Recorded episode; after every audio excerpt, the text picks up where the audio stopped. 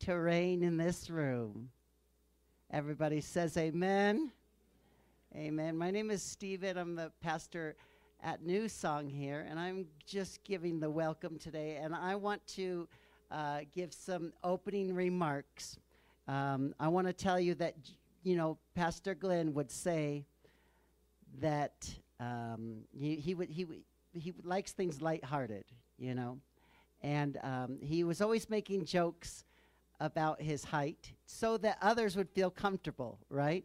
He would do this to make you feel at ease, right? About himself, he'd make the joke, and then and so um, he had the last joke today because today's 10, 10 o'clock to about 10:45 was supposed to be a viewing look and and he didn't want us to look see him the way he was. He wanted us to see him the way he is and remember him how we remember him. And um, it's ironic that Glenn is five foot four and um, he missed the elevator by this much. Could the, uh, the he couldn't fit into the elevator, and I think it was his little joke to us today. Um, so it is, it is what it is, isn't it, Sister Norma? We are um, so honored to be a part of this day with you. All of us are honored. Um, pastor Glenn, that's what he would be to me. He was a pastor to pastors. And I'm only 12 years old, and how could he be beyond pastor? No, when I was 12, I'm 48 now, but I, I remember when I was 12 and when I was 10 and 8 and 6 and 5 and maybe even even younger than that that Glenn because he's a pastor to pastors he would come to many of our houses on his tour of the district wouldn't he? Something that you would it's unheard of now to think that a, the uh, district supervisor would come to your house but he would come to our house. He would want to stay with us. He'd want to eat with us. It reminds me of a person that was there 2,000 years ago. His name was Jesus, right? And he would want to he would want to be a part of our lives. Uh, we'll, we'll put you up in the holiday. And no, I want to come to your house. I want to stay with you. And every time he come, this is how he became a part of my family. I wasn't even a pastor. I was a kid. And everyone has on your wall somewhere, right, a, a place where you measure how tall you are, right? And so we had a place in 1985, I was this tall. In 1999, I was this tall.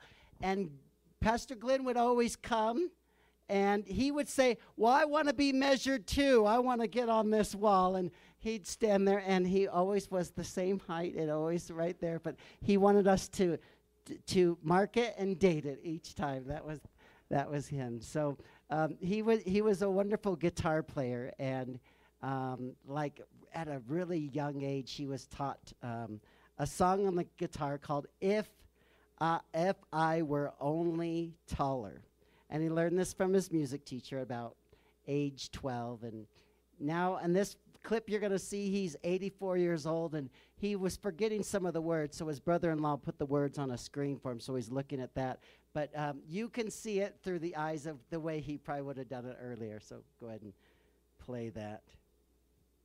First I landed on this earth, I had no chance to grow. They booked me for a lower berth. My nurse, she told me so.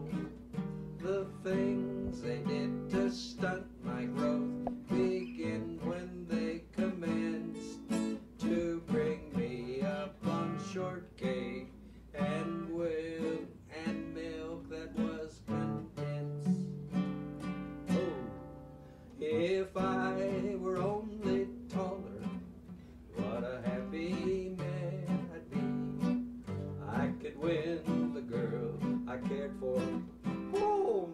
two or three.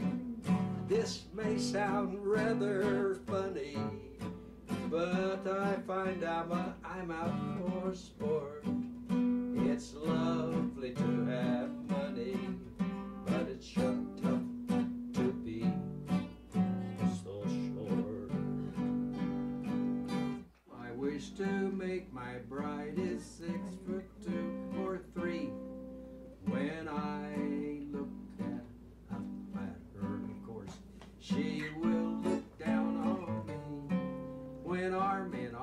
stroll along, I feel a great delight. But when she sits up on my knees, why then I'm out of sight. If I were only taller, it would fill my heart with bliss. Now I have to take a ladder when I wish to steal a kiss. I would gladly take a charmer in my bankroll, put a crimp. It's great to be a lobster, but it's tough to be a shrimp. A lady once parading as a miss. Her husband happened on the scene as we begin to kiss. How dare you kiss my wife? He said. I'll put a head on you. If it's just the same to you, just kindly make it two. For if I were only taller, just about a head or so, I would thank you very kindly, for I've always wished to grow. So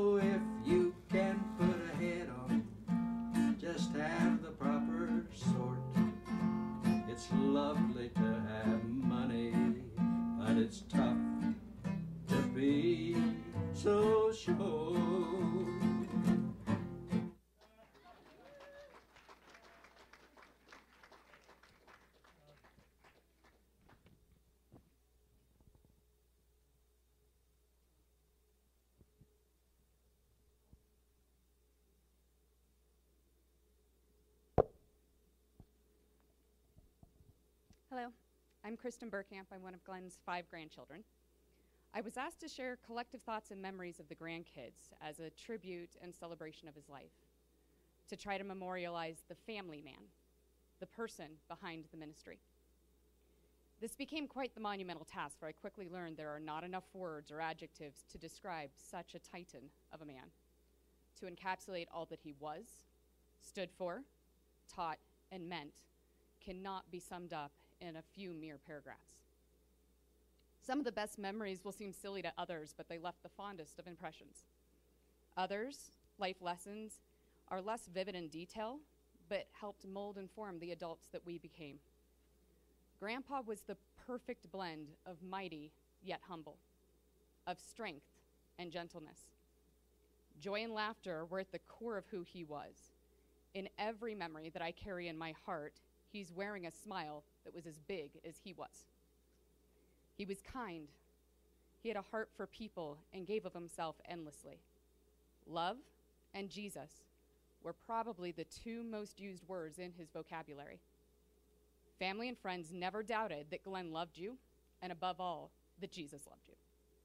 Trust in Jesus was proclaimed and embraced. As his grandchildren, we had the privilege to see a champion of Christ live out what he preached.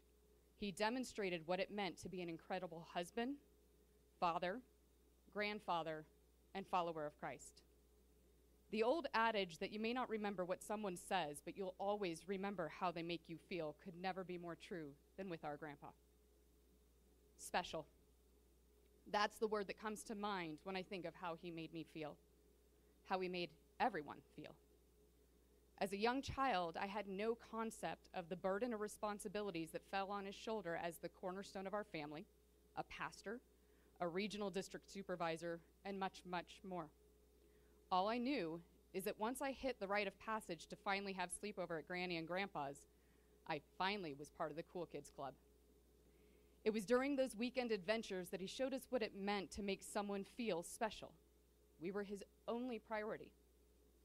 Whether it was the silly songs that he made up about each one of us, the epic bedtime stories, his light-hearted teasing, or the millions of times that he would tell each of us that he was proud of us, those one on ones impacted us for our lives.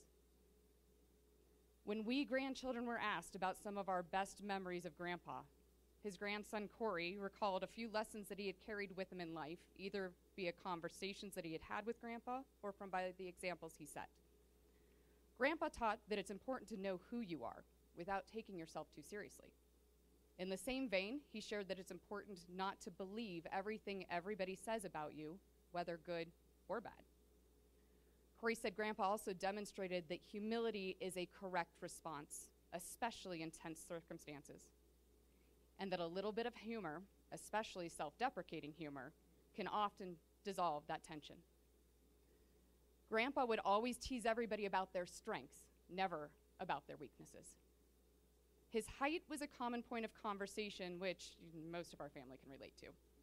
Grandpa once told Corey that your height or lack thereof can either be a blessing or a curse. It all depends on your response to others' comments.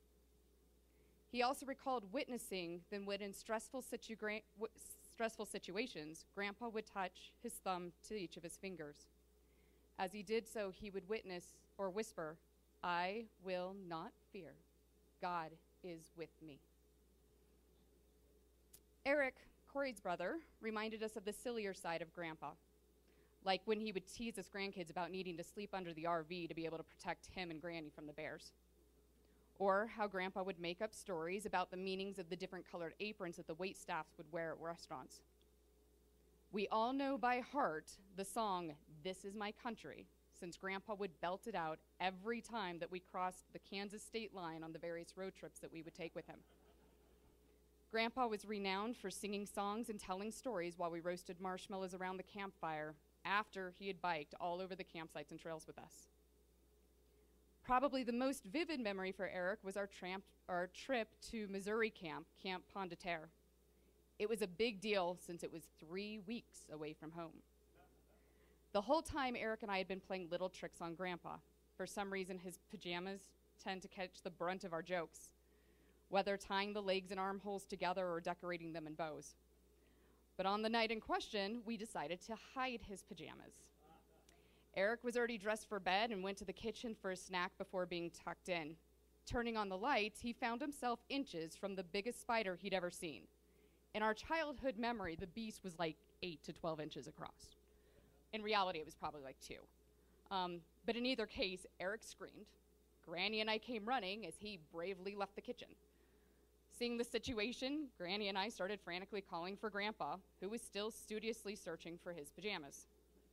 From the bedroom, he called out regarding his predicament, to which I shot out of the room like Flash, exclaiming, I know where they are. I don't think that I've ever run so fast or that Grandpa has ever dressed so quickly in his entire life. Emerging triumphantly, he flew to the kitchen to rescue Granny from the invading arachnid. He took on the creature armed with nothing but a broom and his own cunning. Granny's hero once again. Needless to say, Eric and I learned our lesson never hide another man's pajamas. This is exactly what Grandpa would want us to remember the humorous times. Grandpa was always laughing. He teased endlessly, he was full of joy and looked for every opportunity to share that. My younger brother Tyler adored Grandpa so much that somewhere around the age of four, he told Grandpa that he wished he could have two heads one of his own and one of Grandpa's. Then again, Tyler also told Grandpa, When I grow up, I want to be a preacher just like you. Grandpa exclaimed, That's great. You want to stand up in front of te- people and teach them about Jesus? And he said, No. I want to stand on the hill and throw balls. We learned so many valuable things from Grandpa about attitude towards life. He was content. At some points in his life, he had nearly nothing. At other times, he would speak repeatedly of how good and faithful God was to him Jehovah Jireh. In either stage of life, he was genu- gen- generous with all that he had. He was genuine in his faith, his love of people, and his calling to evangelism. It's almost impossible to quantify the impact that my adorable, silly grandpa had on this world. But as we look around this room today, this representing a tiny fraction of those he's directly touched, and knowing of all he did over the course of 60 years of service, it's almost overwhelming. Once you think about the kids at camp that got saved and went on to the ministry, or the students from Life Bible College that went on to be missionaries, the pastors that he supported who led congregations of families to the kingdom. The exponential reach that this man, who simply was li- willing to give his whole five foot four and three quarter inch with hair and heels of himself to the mission and the good work, is nearly compre- incomprehensible. I can't help but be reminded of the song by Ray Boltz, Thank You for Giving to the Lord. I have no doubt that the scene of people lining up to express their gratitude for how he touched their lives has played out in heaven since his homecoming. Yet some of the things that I'm most grateful for is how he led our family. He demonstrated unwavering love for my granny over 71 years of marriage. She was everything to him. I'm also grateful that he loved unconditionally. Our family was not perfect. We were not without fault. There's things that I'm sure he would have wanted for us differently. But he loved us through it all and reminded us that so did Jesus. He spoke of Christ to anyone that he could. As simple as saying, God bless you, or Jesus loves you to a cashier or waitress, to every single repairman that ever entered his home, left either saved or really scared. He was steadfast. He never once wavered from the knowledge that God is real, God is good, that God loves you. He was called to share that news as far, as wide, as often, and for as long as his body would allow him. As Grandpa was losing his battle with dementia, the two words that were the last to leave his vocabulary were love and Jesus. To the very end, regardless of the rest of the syllables in between, he still made sure that at every opportunity that he saw us, that we knew that he loved us and that Jesus needed to be the center of it all. He was funny, smart, kind, and giving, gentle, honest, honorable, and selfless. He was creative. He was involved, warm, and caring, gracious, generous, and steadfast. He was admirable and genuine, bigger than life, down to earth, a warrior of Christ, and let us not forget, tall, dark, and handsome. This was our grandpa. First love to his daughters, heroes to his grandkids, and a gift to the world.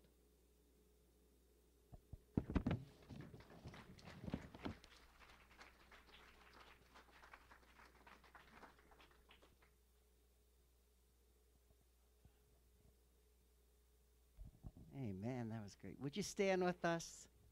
Sing two of his favorite songs, probably yours as well. Go ahead and lead us, Nate.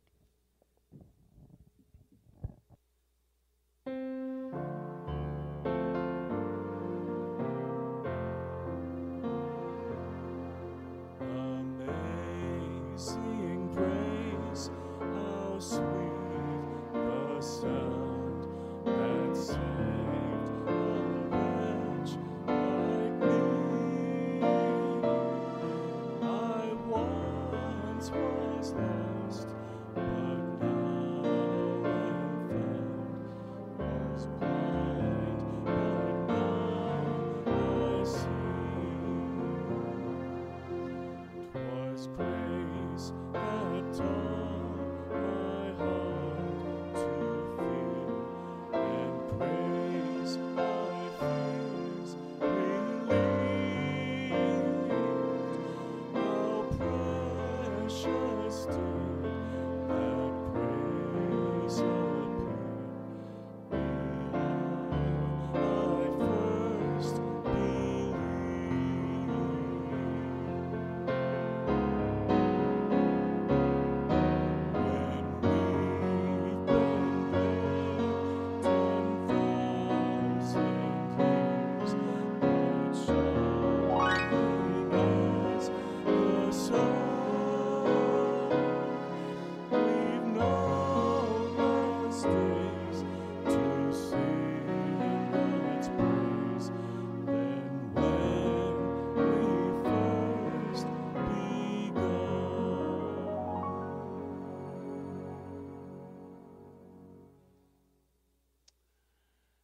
Another one of Pastor Glenn's favorite songs is When We All Get to Heaven. Undoubtedly, he's already there celebrating. We've got a few years to go.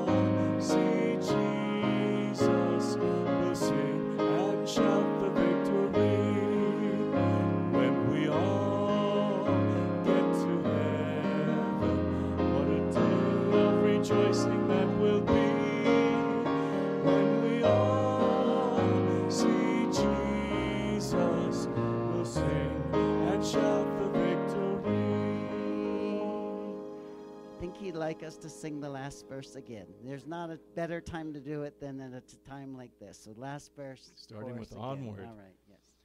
Onward to the prize before us. Soon his beauty will behold. Soon the pearly gates will open.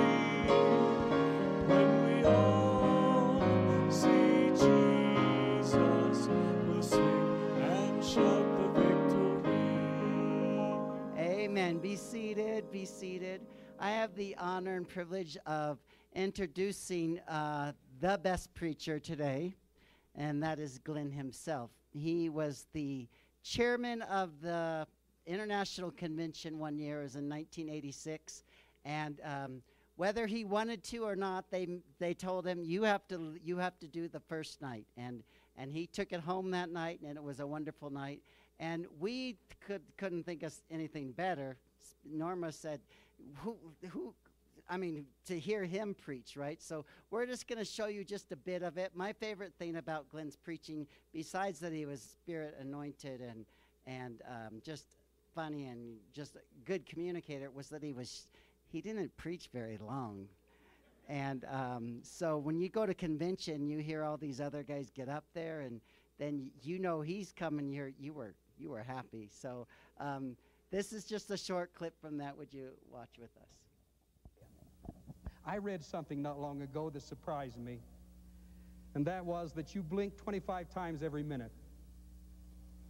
And if you take a 10 hour trip and travel 40 miles an hour, you will have gone some 20 miles with your eyes shut.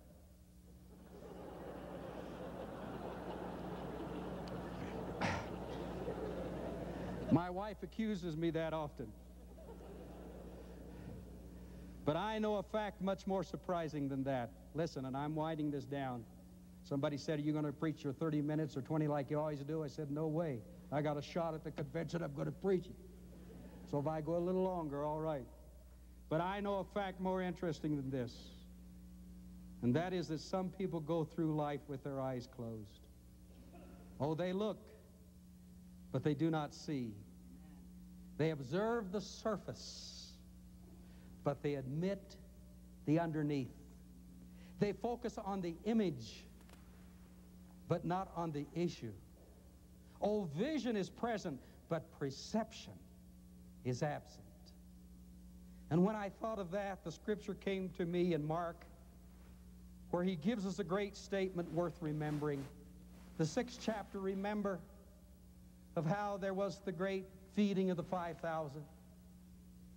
John the Baptist had been taken. Jesus went through the wilderness across to pray. People followed him, got to the other side. He began to teach them because his heart was open to them.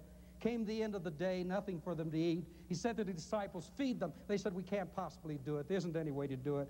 Jesus said, What do you have? They, they told him two loaves and the fishes. They brought it in a marvelous miracle. They were fed, 12 basketfuls were gathered. Jesus, in the evening time, sent disciples out in the lake, went into the mountain to pray, realizing, looking out, saw them roaring. They were touring, uh, working hard, toiling hard. Jesus went walking in the water. They saw him, they were afraid. He said, It is I. He would have passed by, but he said, It is I. They asked him in. And in the 51st and 52nd uh, verse, it says, Then he went into the boat to them, and the wind ceased, and they were greatly amazed in themselves beyond any marvel, for they had not understood about the loaves because their heart was hardened. Therein rests the tragedy, not the blame. For you see, they had sufficient exposure to the working miracle powers of Christ. But they did not put into practice what they had witnessed in early days.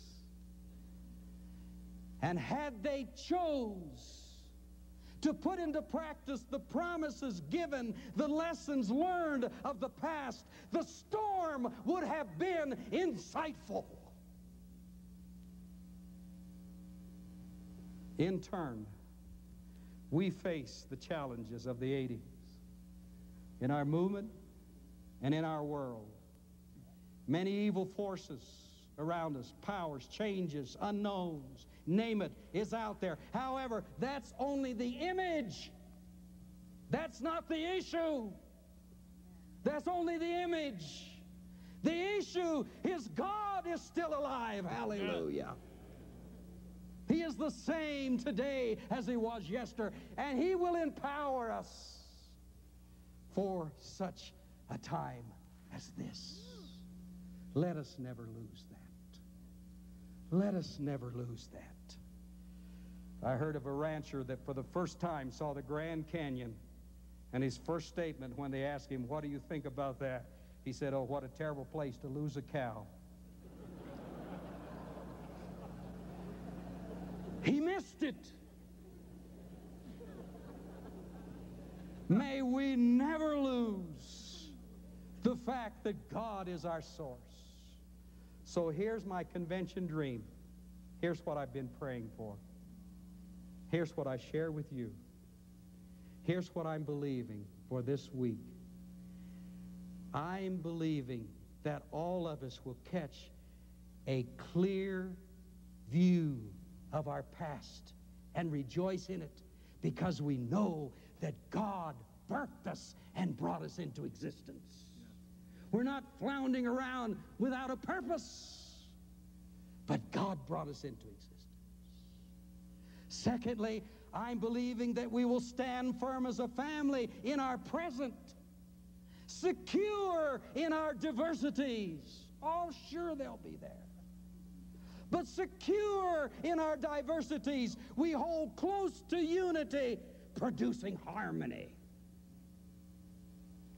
And our future, we allow Christ to empower us because we know that we have come to the kingdom for such a time as this.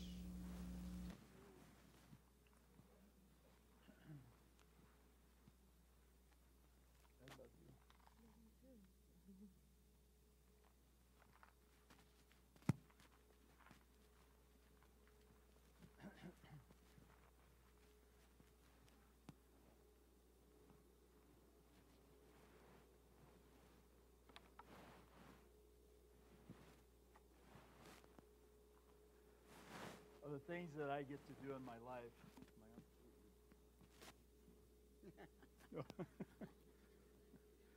Is learn how to use a microphone. Of the things that I've got to do in my life, I used have uh, gotten to wear a lot of different hats. And so, one of the hats I get to wear today is uh, on behalf of the International Church of the Foursquare Gospel. I have a plaque to be given in honor of Dr. Glenn Metzler. I'm going to read just a little bit of that, and it has to be on this side so my eyes can see it. When uh, my wife and I produced these plaques, we would do them in at least 12 or 14 point print, and so everybody could read them. Now they're doing them eight point. So if it was big enough for me to read it, it'd be several different plaques that would have to be given to you. But on behalf of the International Church of the Four Square Gospel, in honor of Dr. Glenn Metzler, who has given his life as a pastor and leader, and most recently as a supervisor of the Midwest District, this says, recognizing his more than 70 years of dedicated service to the International Church of the Four Square Gospel, the Board of Directors gives God praise for the life and ministry of Dr. Glenn D. Metzler. We also declare that in word and deed, this, this servant of the Lord represented the core values to which our church continues to be dedicated. We recognize his dedicated service and commitment particularly in the following areas.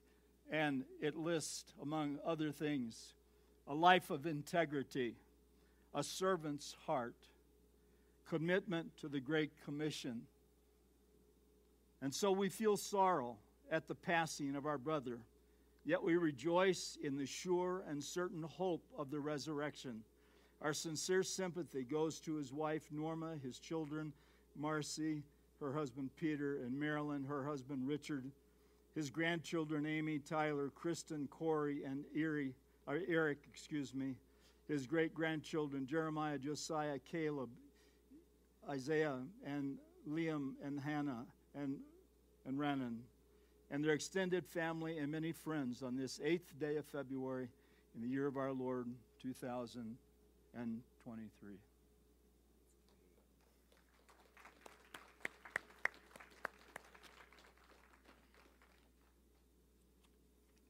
You know, favorite thing that people say at times like this is that uh, words just only go so far. Um, if I had to identify one of the greatest fears or one of the greatest uh, things I would rather not do in my life, it would be to follow his preaching. For goodness sakes. So, first, I want to say that I'm so uh, humbled and honored that you would choose me to be a part of this today. Linda and I love the Metzler family. Norma, you and Glenn and your family have been a part of a gang of ministers and preachers, some of whom are here today, that we have followed you and Glenn as you have led us for a long, long time. And there goes the mic again, sorry.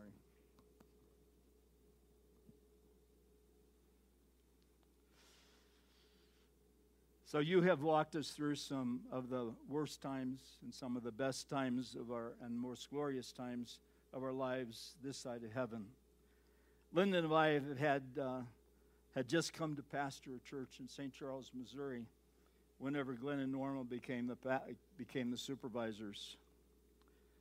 We had grown known of them for a long time, but little did we know the depth and gratitude of love into which our relationship would grow because of our proximity to Camp Pomme de Terre, you know, the other side of the district, that's an inside joke. Everybody doesn't understand that. But because of that, Linda and I had the honor of having the Metzlers in our home sometimes, and um, they would make Linda and I feel so important. Usually, as a part of those plans, Glenn would throw into the conversation uh, Linda, I, I know you're planning on making biscuits and gravy when we're there. He loved biscuits and gravy. So many of you uh, recall sitting around planning tables with them, helping to wrestle through some of the arduous tasks that uh, accompanied supervising almost 200 churches in five different states. We all watched and sometimes helped with the never ending responsibility of appointing pastors to churches and transitioning them to other places of ministry and uh, juggling money to kind of pay for those properties. That's also something that only a few of us understand. During the 80s, the Midwest District hosted the International Church, the Foursquare Convention, a Gospel Convention, which uh, you've already seen a piece of. And I wasn't certain that we were going to have that, and so I had that as a part of my notes. But I must say that when we were planning that convention, Glenn and Norma had uh, asked some of us to be a part of that committee. And I remember the day very vividly when we began to talk about the first night of convention, opening night. And the committee and Norma, everybody was insisting that Glenn would be the opening preacher that night. And I can remember vividly his face quivering, not in fear, but out of humility, that LA would approve of such a thing. And so he, with Norma's urging, I'm certain, did preach that night. And oh, did he preach. You've just heard a sample of that. Many people had never heard this prince of a preacher. And we in the Midwest District had heard him many, many times. And pastors would sit around afterwards and we would wonder with amazement at how he could say so much in such a short t- period of time, as Stephen said earlier. And we would go away thinking, I got to try to do that. I got to be like him. I got to I got to learn those illustrations. I got to learn how to tell a joke. I got to learn how to find a cow in the in the Grand Canyon. And I mean, give me a break. Who who says that? Nobody says that. And so he became a mentor to Glenn and Norma, and uh, I'm out of. I'm, and so, what an amazing, amazing, amazing thing, uh, experience that we had following them and uh, trying to keep up with their leadership because they always were leading us places that we hadn't been before. And so, thank you to Norma and Glenn for what they did. And then I must say a little bit about the two camp facilities. A little bit was said, Kristen, your words were so great. And uh, thank you for remember the time that we got to spend with you at Pomme de Terre. But I must say something about the two camp facilities that had to be financed and developed. Uh, many of you in this room were a part of that, of developing those facilities and the hard work that it took to develop Camp uh, Wonderview uh, my, my, my, what a, what a challenge that was. And some of you could come up here and tell stories about that. And then there was the across five states and almost a thousand miles away from the district office was this thing called Camp Pomme de Terre. Glenn and Norma asked Linda and I to do some things over there, and I'm off again. Maybe I should hand, hold handheld, Steve. Can you hear me okay? I'm sorry. If I only got to do this every day, then uh, I'd know how to keep a microphone on an ear with glasses and hearing aids. So, uh, so you, you can feel my pain, if you will. And so, five states and almost a thousand miles away from the district office was this place called Camp Pomme de Terre. Glenn and Norma asked Linda and some of you in this room to help uh, develop that camp facility and uh, to plan. And so there was a lot of sweat and a lot of planning that went into both camps. And uh, it was an arduous task, to put it mildly. And so it took a lot of sweat, as I said, to develop both Wonder View and Camp Pomme de Terre. There were so many times that the Metzlers had to intervene in those camp situations.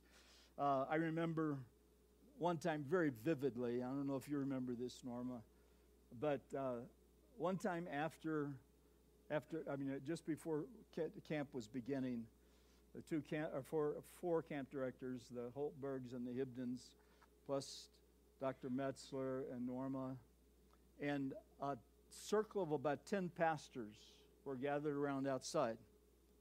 And they had told Glenn and Norma that they were going to be taking their kids home if us camp directors allowed those that Christian rock band to play in church and to play as a part of the camp. And uh, do you see the tongue in my cheek? You see what's going on?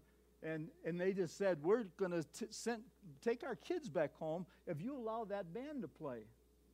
This was the 80s, remember?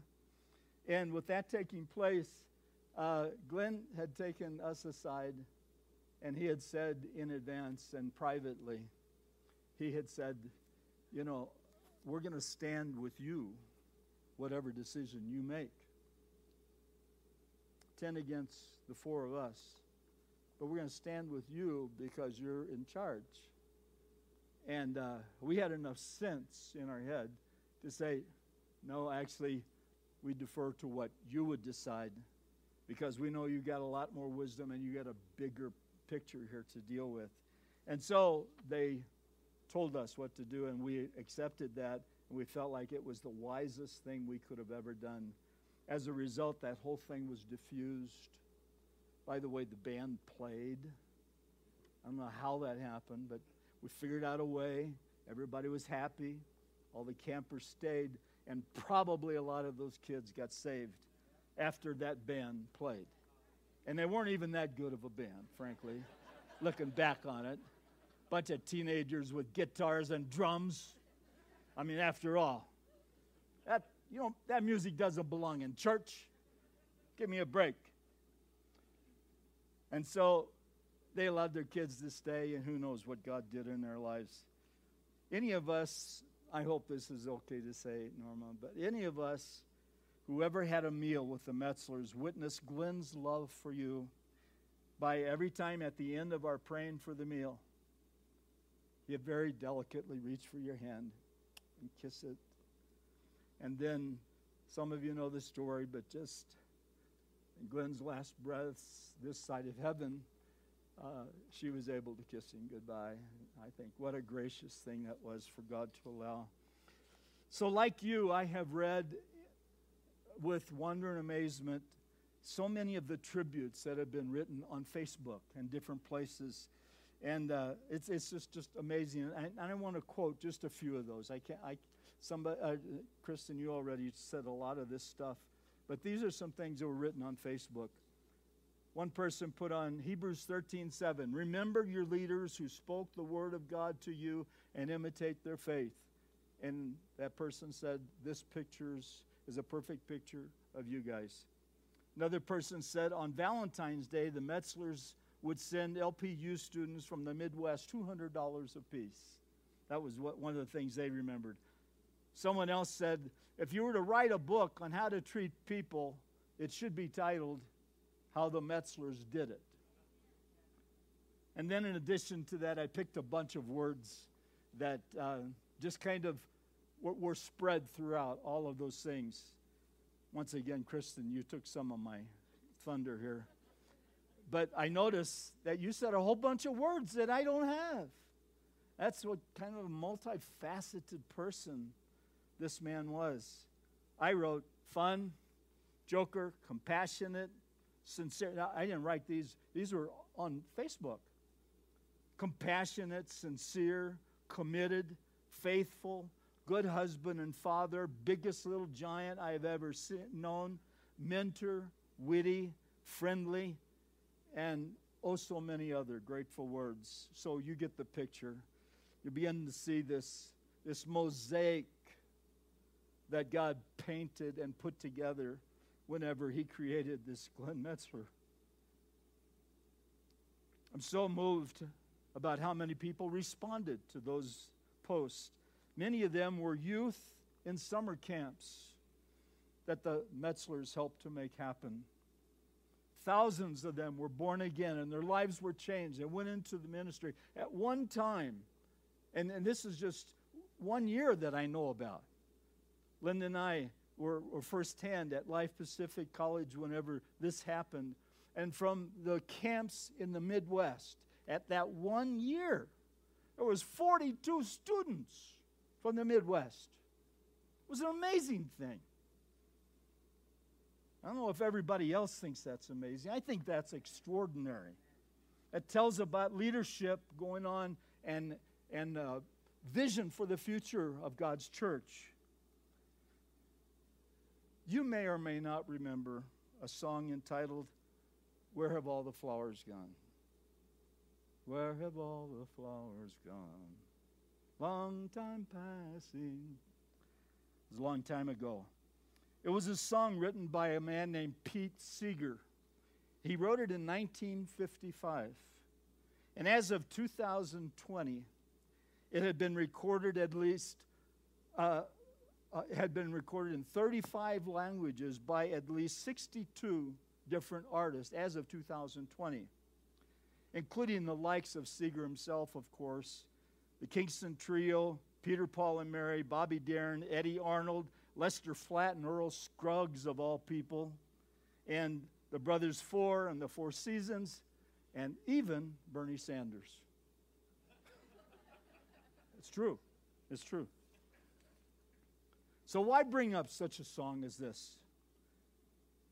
I believe the theme of this song can be an indication of a universal theme and question, and maybe even a quest for which the world is striving. May even be a question that some here today are asking Where have all the flowers gone? Well, of course, we who are Christ followers, well, we, we know, we already know where flowers like Dr. Glenn Metzler Dick and Don Scott, for instance, Jack and Anna Hayford, for instance, Jack Hamilton, and oh, also many other leaders who have just passed away just, just recently. Harold and Winona Helms, I have to say those names. And then so many others that that, that we don't know. Some of you know, and that I can't even say all of those. And all of the Christ followers, there's a long, long list, including people who are dying even today in Ukraine or, or in Syria, in Turkey, and all around the world. People who are, who are believers that are going on to their rewards. All flowers who have passed the responsibility for the growth of new flowers on to uh, we who remain. Hebrews 12, 1 to 3 begins with an answer to this universal question of where have all the flowers gone. It says, We're surrounded by them. I'm going to take a little liberty because Hebrews 11 tells us who those people are, but I'm pretty certain that the number of those that are listed in Hebrews 11 also have been added to by those of us of those who have followed on behind them. And so Hebrews 12, 1 to 3 in the message version says this Do you see what this means? All these pioneers who, plays, who blazed the way, all these veterans cheering us on. It means we better get on with it. Strip down, start running, and never quit. No extra spiritual fat, no parasitic sins, it says. Keep your eyes on Jesus who began and finished this race that we're in. Study how he did it because he never lost sight of where he was headed. That exhilarating finish in and with God. He could put up with anything along the way the cross, shame, or whatever. And now he is in the place of honor, Hebrews says, right alongside of God.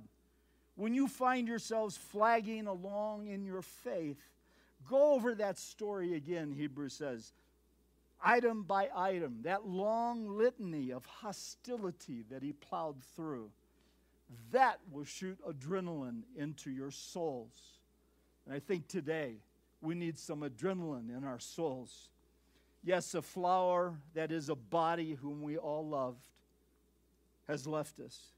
But remember, flowers pass and give way to new growth. Their beauty inspires others to greatness and fulfillment. And Glenn Metzler is now numbered with that gang of mentors and examples, flowers that have already made it into heaven. Once again, let me read the, the pieces from Hebrews 12. These pioneers, these veterans are cheering us on. Get with it, start running, and never quit. Keep your eyes on Jesus, who both began and finished this race that we are in. And now he is there in the place of honor next to God the Father. So let me close by saying this. What are we to learn from these pioneers of our faith who have left earth for heaven? I suggest three things. We learn faithfulness, we learn commitment, we learn perseverance. Hebrews 11, as I said, is considered the faithfulness chapter.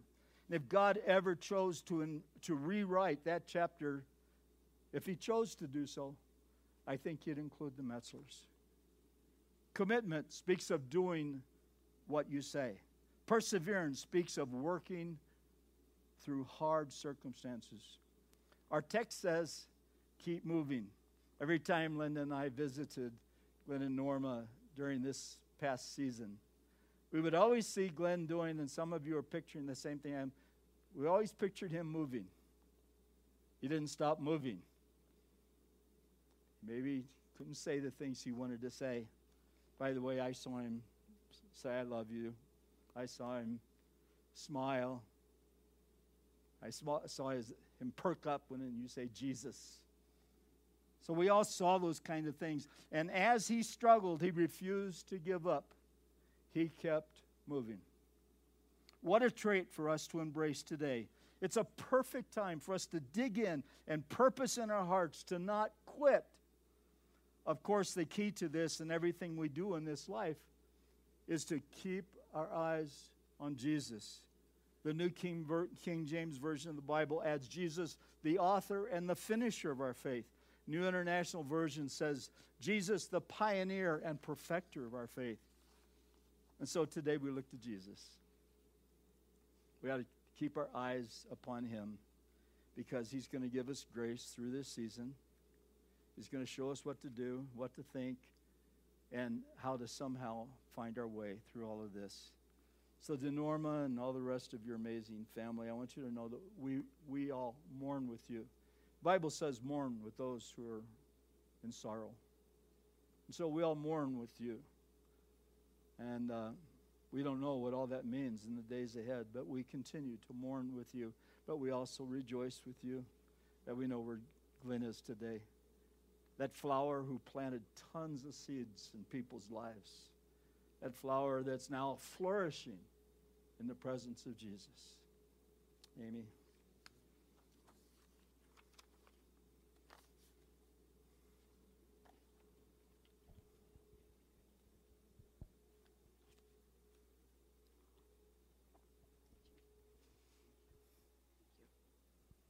Thank you, Jim. Now I have to follow him.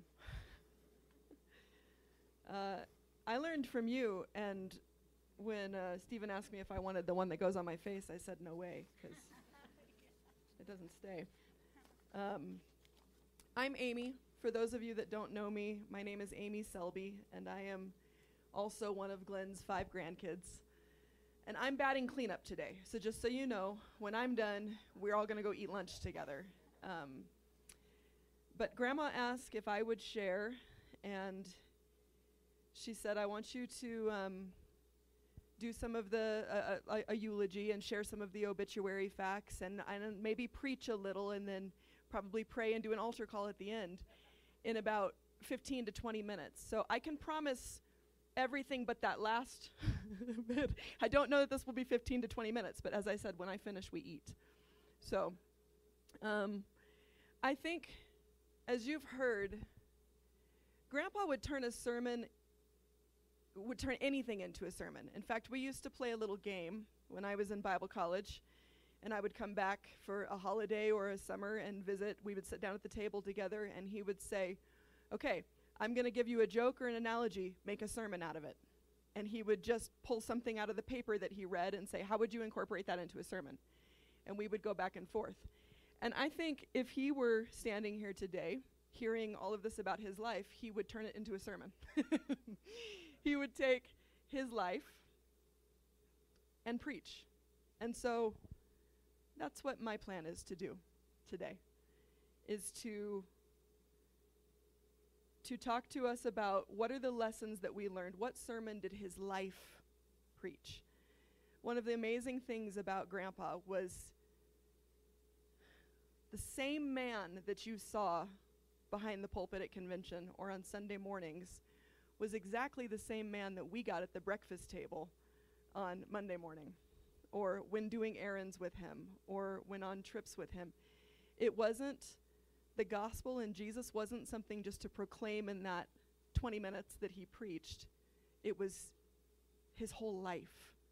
And he did what so many of us aspire to do. He preached out of the overflow of what was always going on in his life. Um, when I've thought about what passage I think he would choose for today, my, my mind was drawn to Philippians 4. Now, the Apostle Paul wrote this, and it's his closing exhortation. But I think just as easily, Paul could have either been writing this about Grandpa, or Grandpa could have written them this himself to us as his closing exhortation.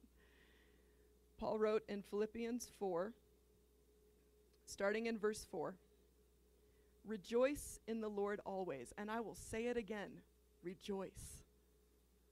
Let your gentleness be evident to all. The Lord is near. Do not be anxious about anything, but in everything by prayer and petition with thanksgiving present your requests to God. And the peace of God, which transcends all understanding, will guard your hearts and your minds in Christ.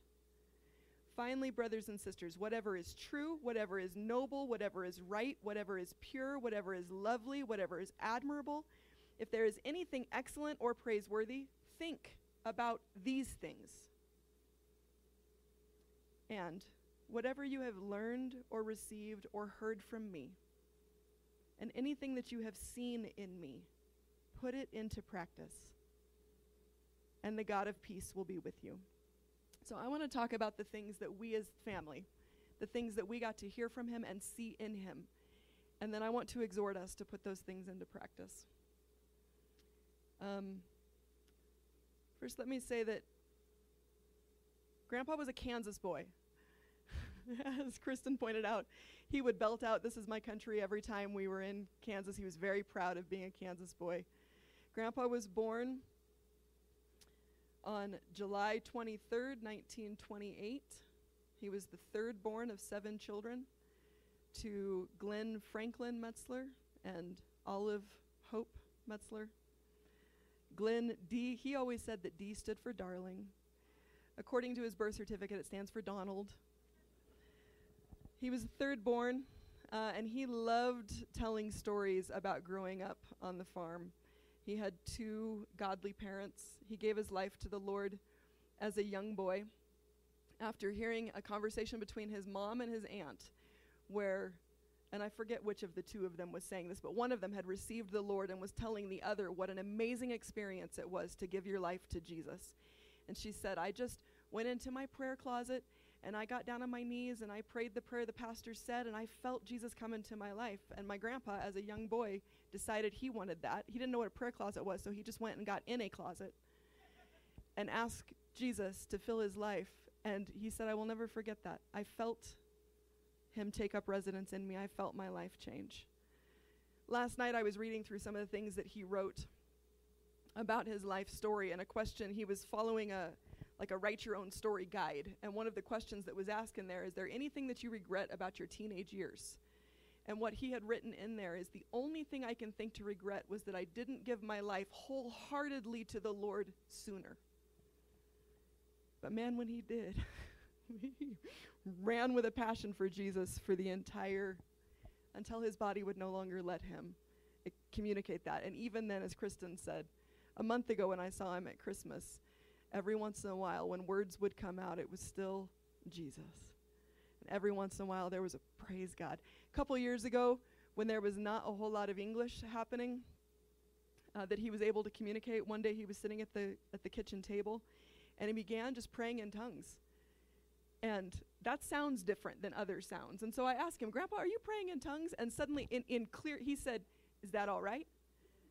And I said, "Well, of course it's all right." And he said, "Carry on." And then he just went right back, went right back into it. So, um, he he loved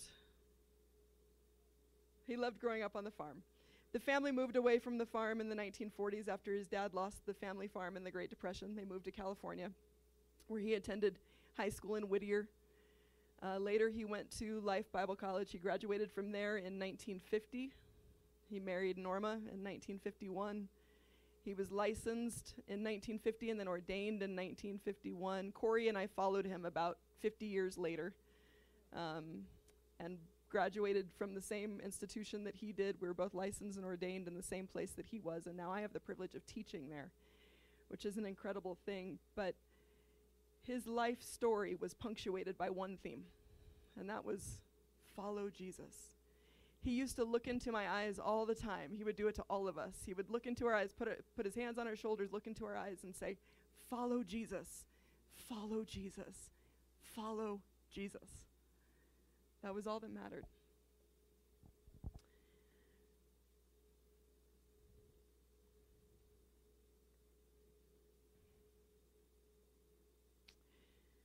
And now he has followed Jesus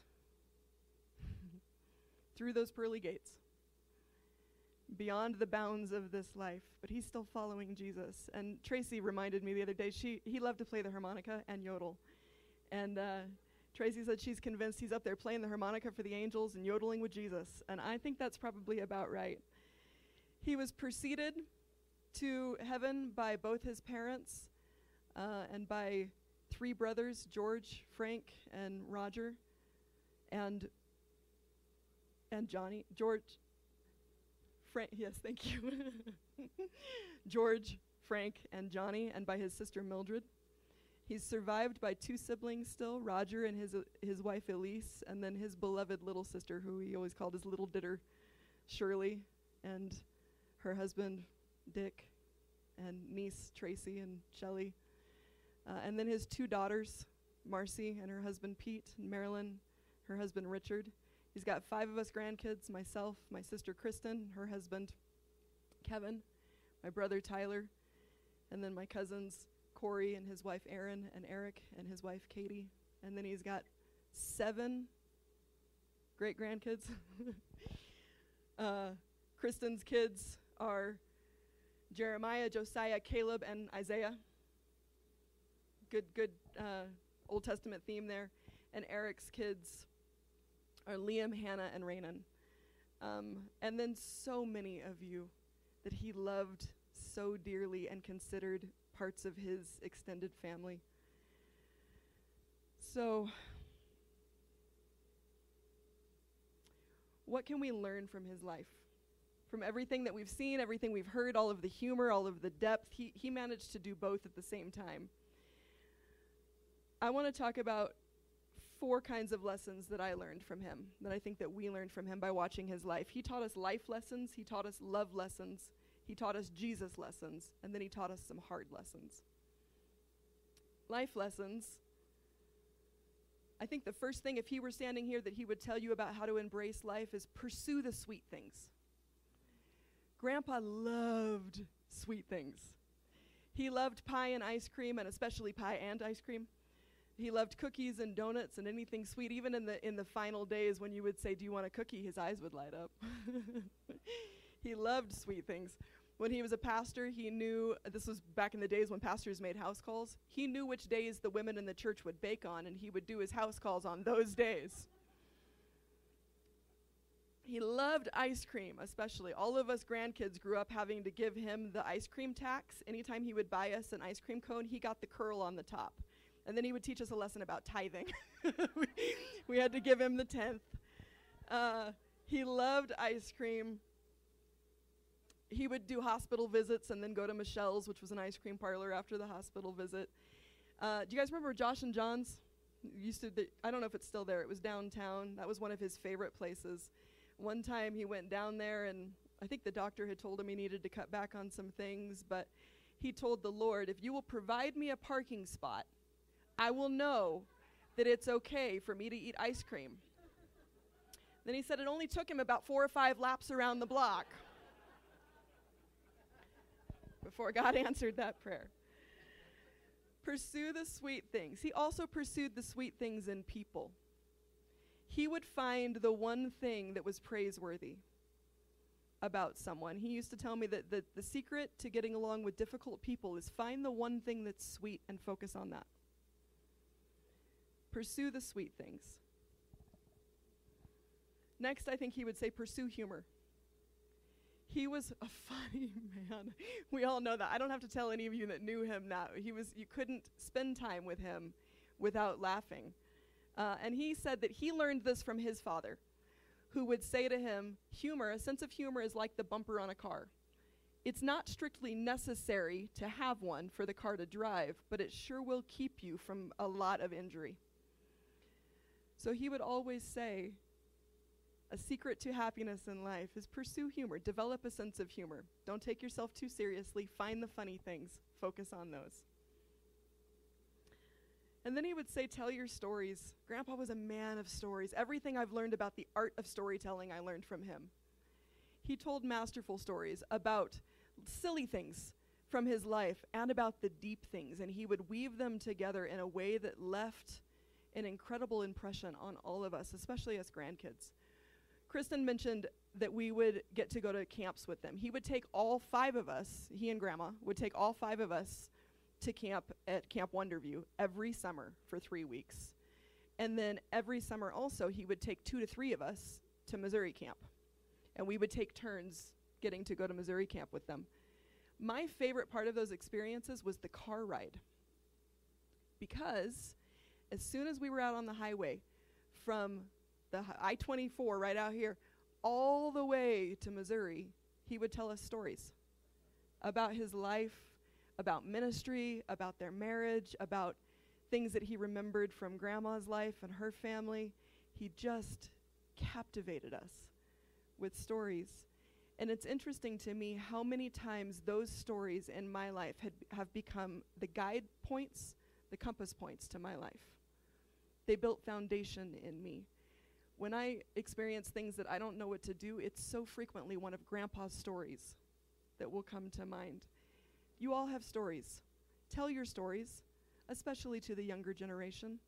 You will build in them guideposts for how to navigate the world, even with silly stories, but interlace those stories with Jesus.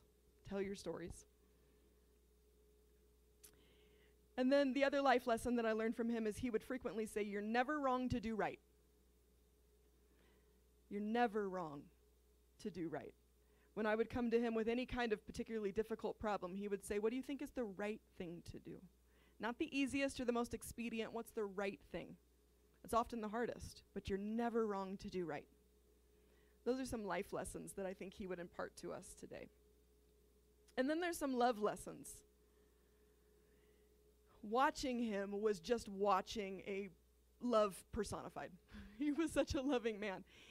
That was never more obvious than when he was with Norma. They walked hand in hand every day that he could walk. I used to love to follow behind them when they were in their 80s, still holding hands, and watch people watch them. He loved her singularly and with passion. Um, and it was a beautiful thing to get to behold in a world that is so broken, to see this couple love each other um, dedicatedly and with so much passion and sweetness to the end. But he didn't just lavish love on her, he would frequently say that everyone needs love. Everyone. And that's the one thing that we can always give because Christ pours his love into our hearts daily, and so we're never lacking. We always have love to give. We might not always have money, we might not have always, always have good advice, but we always have love. So every person that he saw was an opportunity for him to pour out love. There's so many stories of times that he would be driving and see someone on the side of the road that was crying, and he would circle around the block, pull his car up, stop, and get out of the car and say, I'm a pastor. Can I help you? What, what is wrong? What do you need? How can I pray for you? Uh, I was shopping with him one time, and we were getting ready to go camping, and we gathered our camping supplies and got in a line, and we got into the longest line. And I told him, Grandpa, there's a shorter line over there. And he said, Yes, but look at her face, the, the, the checker. Look at her face. She's sad. So we're going to go through this line because we can show her love. We can be kind to her. And I said, Grandpa, we don't have time. Grandma wants us back at the house. We got a place to go. And he said, There is always time for kindness. Lessons on love.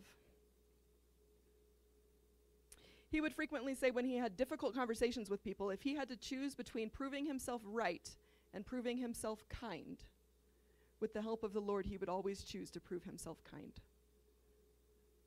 I've carried that with me in, in difficult conversations. And then he would say, always be humble. Nothing is gained through pride. Always be humble. He would, he would uh, uh, tell Corey and I that frequently as, as, as you're going into the ministry, you're going to see people that want to advance their ministry and make themselves look big and jockey for position. You don't need to do that. Obedience always trumps ambition. Just be humble and follow Jesus, and He will open the doors that He has for you. You don't need to run anybody else's race. And then He would also frequently say, Never be afraid to be a servant and be treated as a servant. That's what we're called to do. That is what love is. Love is service. And he would say, You know, sometimes I hear people say, I want to be used by God. God, use me. I want to serve you. I want to serve your kingdom. God, use me. And then they get into ministry and they start to get a little hurt because they feel like they're being used. But that's what ministry is. That's what service is. So, in the pursuit of serving God, don't ever forget that serving God is actually serving people. And then occasionally that means that we might get treated like a servant, and that's okay because that's love. The third category of lessons that he taught were Jesus lessons. And I think this, these were his favorite things to talk about. He would always say, Jesus is the first and the best thing. And a life spent in pursuit of Jesus is a rich life. Pursuing anything else will leave you hollow, but pursuing Jesus is the one thing that will make you richer and make you more full. He would frequently tell us, listen and follow. That's all it is. You want to know how to pursue Jesus? Listen and follow his voice. He would do that daily. He'd get up at, at 5 a.m. and walk and listen to the Lord. That was his conversation time. He would listen, pray, listen, come back, and then check in with grandma, who was also up doing her devotions, praying and listening, and then they would compare notes and make sure they were hearing the same thing, especially if it had to do with big life decisions. One of his frequent questions to me was, What are you hearing the Lord saying recently? And then the follow up question was, Are you following that? Are you doing what he's telling you to do? Listen and follow. And then he would always say, The highest end, the highest goal of any day and of any life is to know Christ and to make him known. If we're doing that, then everything else is in order. Know Christ and then make him known. And everybody was fair game for that. As Kristen said, we could not go into a restaurant with him without him telling the wait- the waitress about Jesus. First he would he'd always start with a joke, and often it was this I just came back from Hawaii and I only have Hawaiian money. Will you take that? Or something else about her life, and especially he'd ask her, her or him how their day was going, how their family was. By the end of like most meals, we'd have the waitress sitting at the table with us, sharing stories, telling stories, and, and often by the end, he'd lead them to the Lord. I can't tell you how many times we went to a gas station, and I, grandkids with me, you might remember this. Like we'd roll our eyes because we'd be at a gas station getting gas to go someplace exciting, and it would take us 20 minutes because he'd be leading the person at the pump next to him to Jesus. Know Christ, make him known. He never missed an opportunity. And that is such an important rem- reminder for us in a life, in a world that's so busy, in a world where we forget to look at people. I forget to look at people. Grandpa never did. Every person was a person deserving of kindness, deserving of love, and who needed to either know Jesus or be reminded that Jesus loved them. I want to follow his example in that. And the last thing I want to talk about, and I am winding down here, we're at 15 minutes. We might get toward 20, we'll see. he, he taught us some, some lessons about hard times, some hard lessons. And these are particularly precious to me. Uh, Grandpa's life was not always easy, but particularly in the end, he knew what was coming his way. He had watched his mother and an older brother walk through dementia, and he know he knew what it was going to look like. He knew that it was going to be a hard season, and there, particularly in the early years of his 10 to 12 year journey with dementia, he would sit us down frequently and he would cry. He would apologize for what he knew we were going to experience, and he would tell us, I, didn't, I didn't want this. I didn't want it for me. I didn't want it for the family. But I want to make sure that I say all the things now that I'm probably not going to be able to say later. And he would grieve. He'd grieve with us, he'd grieve for us, he would grieve humbly and sweetly in front of us, and at the same time, tenaciously hold firm to Jesus. There was grief, but there was no bitterness. And I asked him about that one time. Because for me, if I'm being honest, watching my grandpa struggle with dem- dementia was one of the biggest faith struggles in my life. Because I just felt like, of all the people on the planet, grandpa should get a pass.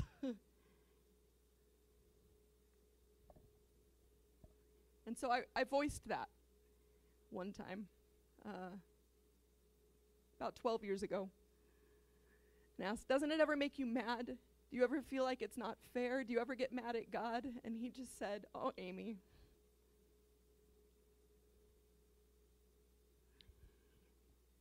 Jesus never promised that we wouldn't walk through hard times. He just promised that we wouldn't walk through them alone.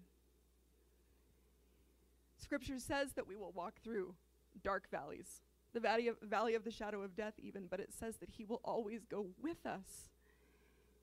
So, how could I be bitter at someone that's going to walk through this with me? And then he reminded me of a story from his youth that he used to tell frequently about how he and his brothers, when they lived in Kansas, there was apparently a dry well on their property, and for fun, they would climb down into the bottom of it because that's what Kansas boys do. I'm sure that seemed very safe. probably, probably not so much to their mama. But they would climb down, and they realized when they climbed down to the very bottom of the well, even if it was noon, broad daylight, if they climbed all the way down to the bottom and looked back up, they could see the stars.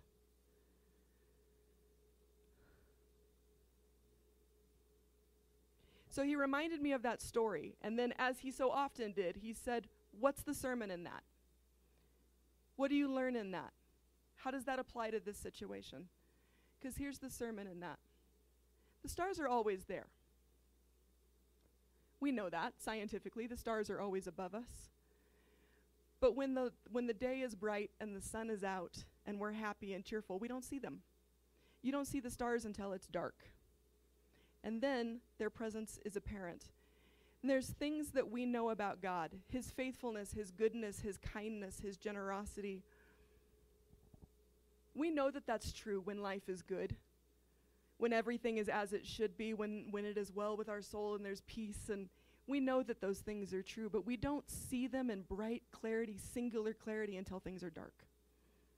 It's when we're in the bottom of the well that we're able to look back up and see what has always been true, but what is now made more visible through that situation. So he said, so I, I expressed that. I think this is the point. and he said, yes. So here's the challenge to you. As we walk through these dark times, look for the stars. Look for the stars of God's presence, His faithfulness, His promises, His goodness, His kindness, His generosity to us as a family. Look for the stars. And so we did. And I, I want to tell you that one of the biggest stars that shone the brightest through watching him walk through those 10 years uh, and slowly decline. One of the huge silver linings of that. And Grandma, this might make you mad, but Grandpa said it's ne- you're never wrong to do right. So I'm going to say the things that I think that he would say one of the biggest lessons that I learned, one of the brightest stars, was not anything that he was teaching anymore, it was watching grandma. They changed places. I think before dementia, grandpa was the biggest person in any room, the biggest, smallest person in, in any room. He was such a bright light. And as his light began to dim and fade, grandma stepped up. She stepped out of, she was always there. You cannot tell grandpa's story without grandma. She was the one labeling his ties so that he knew which tie to wear with which shirt when he was traveling without her. She was the one pressing his undershirts to make sure that everything fit right. She was the one planning all of the logistics. He was the big picture person. He was the grand vision person. She was the one that made sure the vision didn't go off the rails. Um, she was the force behind what we all saw.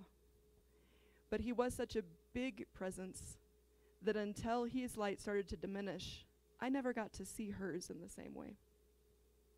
Let me tell you what I've seen over the last 10 years. I've seen a woman sacrificially and faithfully love every day. I've seen a woman who would get asked the same question 30 times in a 15 minute period and answer the question with the same tone of voice every single time. That is love. I saw a woman who refused any notion that he would ever be in a home other than hers. And that she, she was adamant that she, and knew that the Lord had promised her that she would outlive him and have the strength to take care of him. And she was going to do so every day of her life while he was on earth. Your faithfulness has been one of the brightest stars in this time. I ask her how she did that. I love my grandpa to with every fiber of my being, but when he asked me the same question 30 times in 15 minutes, by the end my tone was starting to slip just a little. Hers never did. And I asked her, "How do you do that?" And she said, "Well, I just know that he didn't choose this. He didn't want it for himself. So I treat him the way that I know that he would want to be treated, but also I remember that he took such good care of me for the first 60 years of our marriage. And now, for with whatever time is left, it's my turn to get to take good care of him. And so she just did, day after day after day after day. I asked her again one time, Do you ever feel sorry for yourself? Because I do.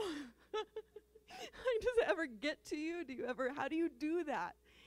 And she said, sometimes in the early mornings, sorry, I'm, I'm, I'm going to tell on you, Grandma, but she said, sometimes in the early mornings, I feel a little sorry for myself about what I know the day is going to hold and about being lonely and about all of the things that I thought we were going to get to share in these golden years that we're not sharing. And so I just set a timer. And for five minutes, I let myself feel all the feelings and think all of the thoughts and have a, a tiny little pity party. And then when the five minutes is over, I say, okay, self, that's enough for today. And I put a new song in my heart and I remind myself how good and gracious Jesus is and that He's in this day with me, and I get up and I get about it. And I can't tell you how many times, Grandma, since you have told me that, which this was several years ago, that when I have felt a little sorry for myself, when I've been in a situation that's hard and protracted, and I, I'll do the same thing. I'll be like, all right, self, you got five minutes. and I'll feel it out. And then I'll put a new song in my heart and I'll remind myself about the reality of who Jesus is. And that's been a guiding point for me. Um, I think that Grandpa would want us to honor her. If he were here, I think that's what he would ask us to do. Caretaking is hard. This is a woman who spent the last 10 years of her life taking care of the man that she loved. Can we honor her for that today?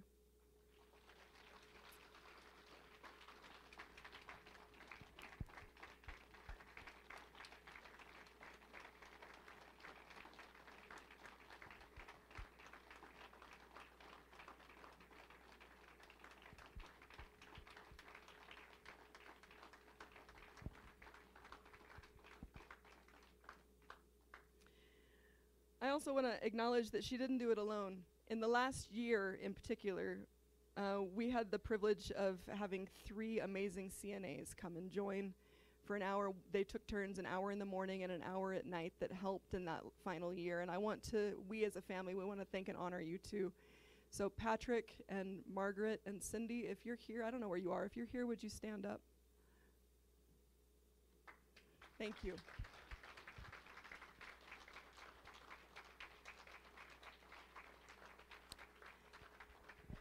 From the bottom of our hearts, thank you. And if Grandpa could have, he would have written every one of you a silly song. He would have made rhymes and poems out of your name. Uh, but it was so good for me as a super protective grandchild to come back and visit and watch how you guys took care of him and how you helped my grandma take care of him. So thank you. The last thing that I want to read to you is something that I found last night. I had never seen this before. I was going through some of his writings, and I found this last night. Uh, and I don't know that I'll get through it very gracefully, but we're going to try because I think this is Grandpa's writing, and I think he would share this today, and I think it leaves with us a final exhortation. So I'm going to read this to you, and then we're going to pray, and then we're going to eat, just so you know where we're at. We're almost landing, we're almost there. When we pray, I'm going to give some of you an opportunity. If you've never accepted Jesus for the first time, Grandpa would not want this time to go by without there being an opportunity for people to know Christ. So I'm not going to embarrass anyone. Don't worry. I'm not going to do a full on altar call. Like, it's going to be okay.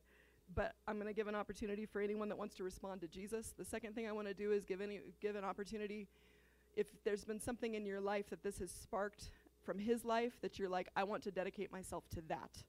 I want to put into action, as, as Philippians said. The thing that I have seen in his life, I want to dedicate myself to putting it into action. That's the second point. But let me read this to you. I'm not sure when this was written. It's not dated.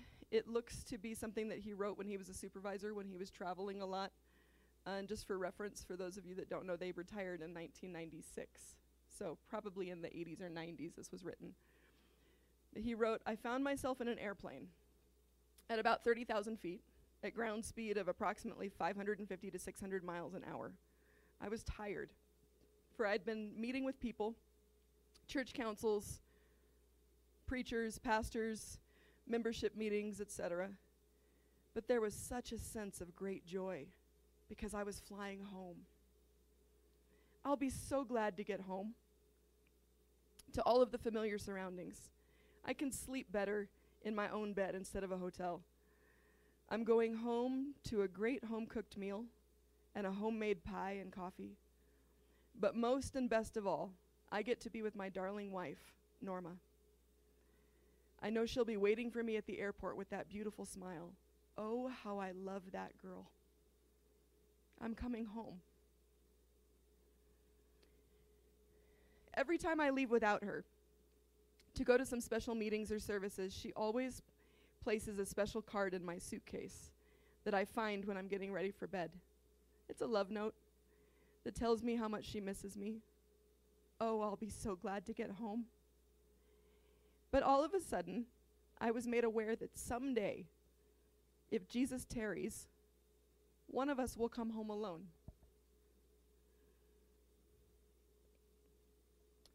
Oh, how I hate the thought of it. I don't even want to think of it. But it is true. Unless Jesus takes us to heaven together, but that's a very remote possibility.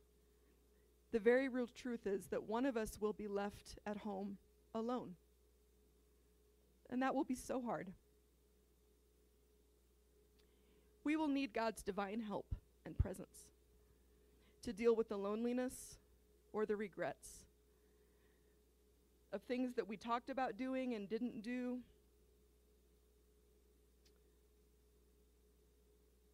Uh, talked about doing and didn't find time to do them, or things we wanted to say but didn't say, or things we wanted to buy but didn't. So I've decided, here and now, with God's help, at 30,000 feet in the air, to pledge daily to love and care for her, and to do everything that I could do so that there will be no regrets. Regrets would cause a pounding in my heart that would make the loss even greater than I could bear. But what's more than that living a life intentionally without to ensure no regrets would make our lives together so much richer and more wonderful. Oh, Jesus, thank you for my wife. I'm so anxious to get home.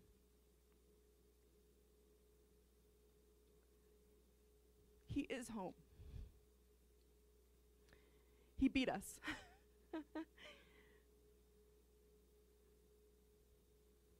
he went home a couple weeks ago. And I know he's rejoicing. And so we're not grieving for him. Scripture says that we don't grieve as the world grieves because our grief is full of hope. Because we know where Grandpa is. We know that he's yodeling with Jesus and entertaining the angels and telling them jokes, and I'm sure he's teasing Gabriel about something. Uh, and that he's rejoicing with his family members that have gone on before and all of his friends and dear pastors. So we're not grieving for him. We grieve for us. And in particular, we grieve for Grandma. And here's what I think his final charge to you, to us, would be one, in your own lives, dedicate yourself this day to living a life with no regrets. Say the things that need to be said. Love the people that need to be loved. Do the things you know the Lord is asking you to do. It'll make your life rich and wonderful. And then I think his final request would be take care of Norma.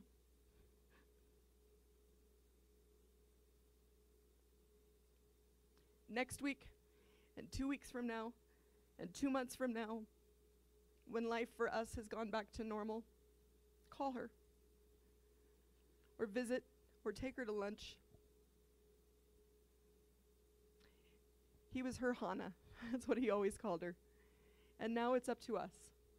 We are his family, we are his body. To, to do what he is no longer here in person to do. So live your life without regrets. And then help him take care of our precious grandma. Will you do that? Thank you. that brings my heart joy since I'm 2,000 miles away. But okay. Ooh, are we okay? Okay. okay. So here's here's what we're gonna do now. I wanna I wanna pray.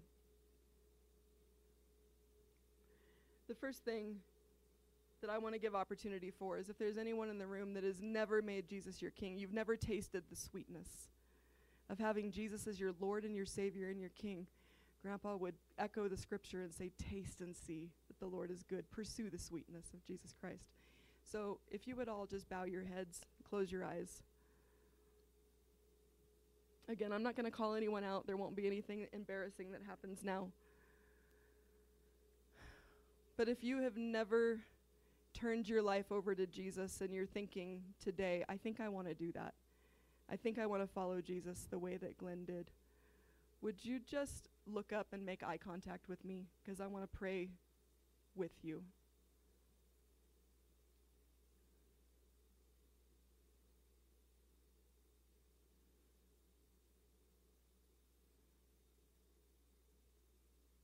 Okay. I see you. Okay. So, all together, just so that no one feels singled out or awkward, those of us, whether you've accepted Him 70 years ago or this is the first day, would you just pray out loud with me? Jesus, I want to make you my King. I acknowledge that I've tried to live without you. And I acknowledge that it's not going so well. Would you forgive me for trying to do life alone? Would you come and be my king,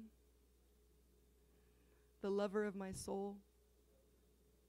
Would you fill me with your life, your hope, your peace, your comfort today? Would you teach me to live a life with purpose for your kingdom and your glory? Amen. And for the rest of you, if there is something that stood out in anything, whether what Kristen said or what Grandpa said in his sermon or what Jim said or what I said, if there's something that stood out to you today that you say, I want to I want to be more intentional about that. I want to dedicate myself to that.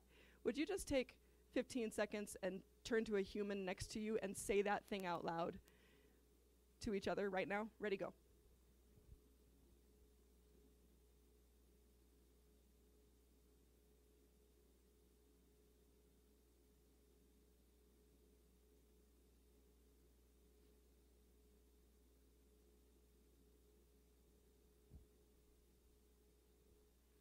Okay, I want to pray. I'm going to pray over us now that the Lord would empower that thing, that thing that we're going to dedicate ourselves to. As Philippians says, whatever you've learned or received or heard from me or seen in me, put it into practice, and the peace of God will be with you. As we dedicate ourselves anew, either to the Lord in a new way or to follow the Lord in a new way, that He would empower that and fill us with His peace. So let me just pray over us. Father, thank you for today. Thank you for Glenn Darling Metzler.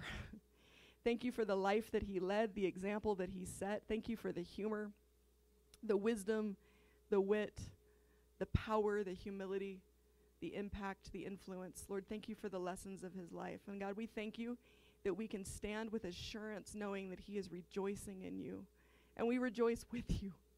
We rejoice with you. We rejoice with the angels that he is home now, that he is fully reunited with his memories, with his full mind with his beautiful sense of humor in your arms. And Jesus, as we have been stirred today to learn from his life and to put something in practice, whatever that was that has come to our heart, or whatever it is that you will bring to mind in the next uh, hours or days, Lord, would you empower us to live that out? Would you anoint us with your Holy Spirit and empower us to live life full out for your kingdom. Lord, would you help us to know you deeply and to make you known? Imprint your love on our hearts the way that you did with grandpa's. Lord, we pray that we would have an impact on the people around us like he did. That you would truly teach us to live life like the Metzlers did it. Father, we thank you that you're with us. We ask also that you would bless the food that we're about to eat to our bodies and bless our fellowship together. We pray this in Jesus' name.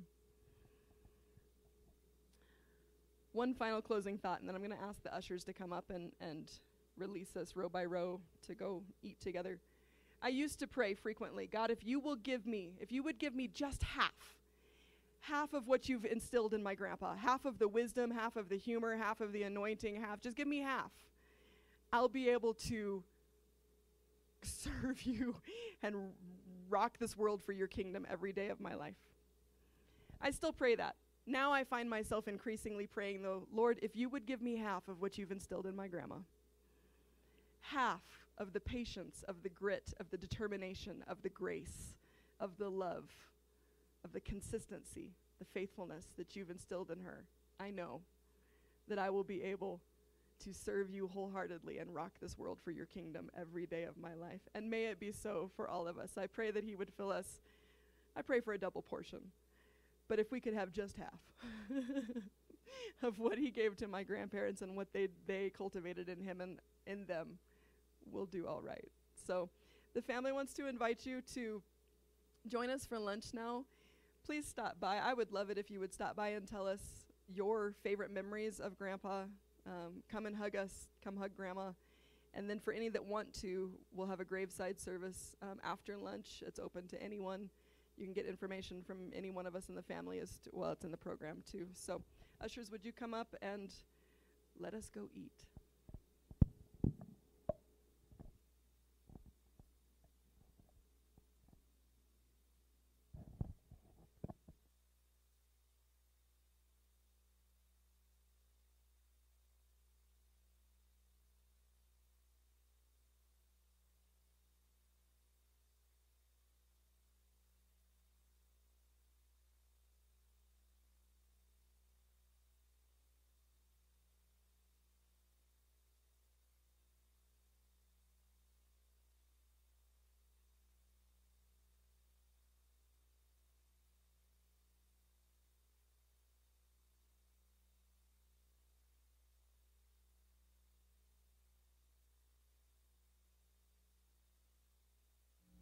A little Kansas boy on a farm. Wonderful parents, practical people, but not highly educated, but love their family. Found the Lord at an early age and just sit back and see the good things that God does for you. Wouldn't change it for anything in the world. How great it is to be a follower of the Lord Jesus Christ.